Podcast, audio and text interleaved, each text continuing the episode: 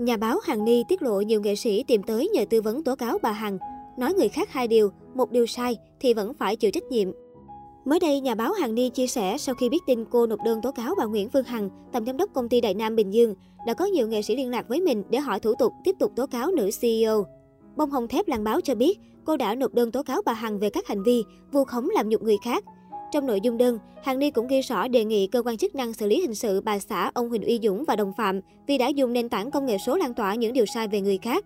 Hằng Ni cho rằng không chỉ bà Nguyễn Phương Hằng phải chịu trách nhiệm về những hành vi của mình, mà các trang cá nhân hùa theo với bà để bị đặt thông tin, bình luận tục tiểu và chửi bới các nghệ sĩ cũng sẽ phải chịu trách nhiệm liên quan.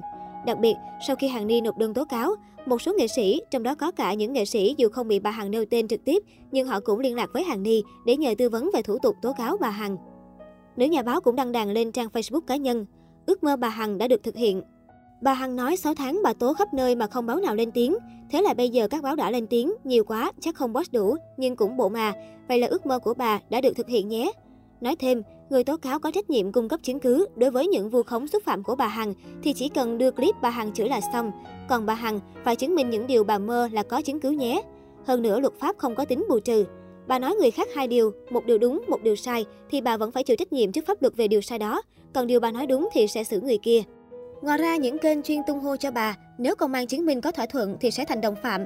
Nếu không có thỏa thuận thì kênh đó cũng đủ cấu thành tội làm nhục vu khống người khác nhé. Bên dưới bài đăng, một cư dân mạng thắc mắc, chứng cứ là những video clip của bà Hằng livestream trên YouTube có được công nhận không luật sư. Hằng Ni đáp, được, vì có hình ảnh và âm thanh của bà và được cộng đồng biết nên không cần phải lập vi bằng. Một số netizen khác bình luận, người dân chúng tôi mong pháp luật sớm vào cuộc, chứ dịch giả đã khổ lắm rồi, suốt ngày để một con tâm thần nó lên mạng thách thức nó nhiều tiền không ai làm gì được nó, không lẽ xã hội này lại để bọn chúng tồn tại. Những ai từng bị bà Hằng chửi bới, giờ đồng loạt gửi đơn tố cáo, hình ảnh clip livestream các thứ là bằng chứng trước tòa, sao chối được. Trước đó, nhà báo Hằng Ni cũng cho biết, theo lời hứa, hôm nay mình chia sẻ pháp luật về những rủi ro khi sang nhượng bất động sản bằng ủy quyền vi bằng. Một số câu hỏi, nếu bà Hằng vu khống nhiều người thì tội xét đối với vu khống từng người hay dùng chung tăng nặng. Những người tham gia lan tỏa lời vu khống không có căn cứ của bà Hằng có phạm tội với vai trò đồng phạm hay không? Nếu quá trình tố cáo mà các bên thỏa thuận rút đơn thì công an có định chỉ xử lý bà Hằng hay không? Người tâm thần sẽ không phải chịu trách nhiệm hình sự thì có phải chịu trách nhiệm bồi thường dân sự hay không? Mình chỉ muốn tư vấn pháp luật để mọi người làm giàu và an toàn, không bị lừa đảo chứ không muốn dính vào drama này. Tuy nhiên, các câu hỏi cũng là vấn đề pháp luật. Cả nhà cho ý kiến có nên trả lời các câu hỏi trên hay không.